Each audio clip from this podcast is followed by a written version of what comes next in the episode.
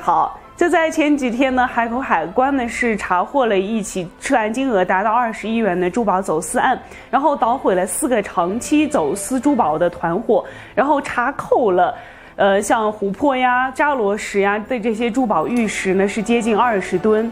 那这个事情呢，是要从两年前说起。就在二零一四年的十二月呢，就在三亚的凤凰机场呢，是从一名入境的旅客的行李箱中呢，是查到了一些蛛蛛丝马迹，然后。海关呢是就成立了相应关的呃专案组来进行调查。就在两年多的时间里呢，专案组呢是先后出动了一千多的人次，然后辗转多个省市，然后调取了很多的相关的信息。就在今年的一月五号呢，多地海关以及地方的公安部门呢是共同合作、共同协调呢是呃此案涉及二十名目标嫌疑人呢是全部到案。据查证呢，这些嫌疑人呢是。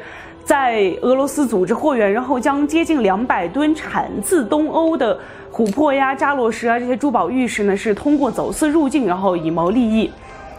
珠宝虽好，虽然好看，受到很多人的喜爱，但是我们要以正规的途径去进行交易，不要去这样去走私那。走私会触犯到法律，我们要是进行正规的场所，进行的正规的手段去交易。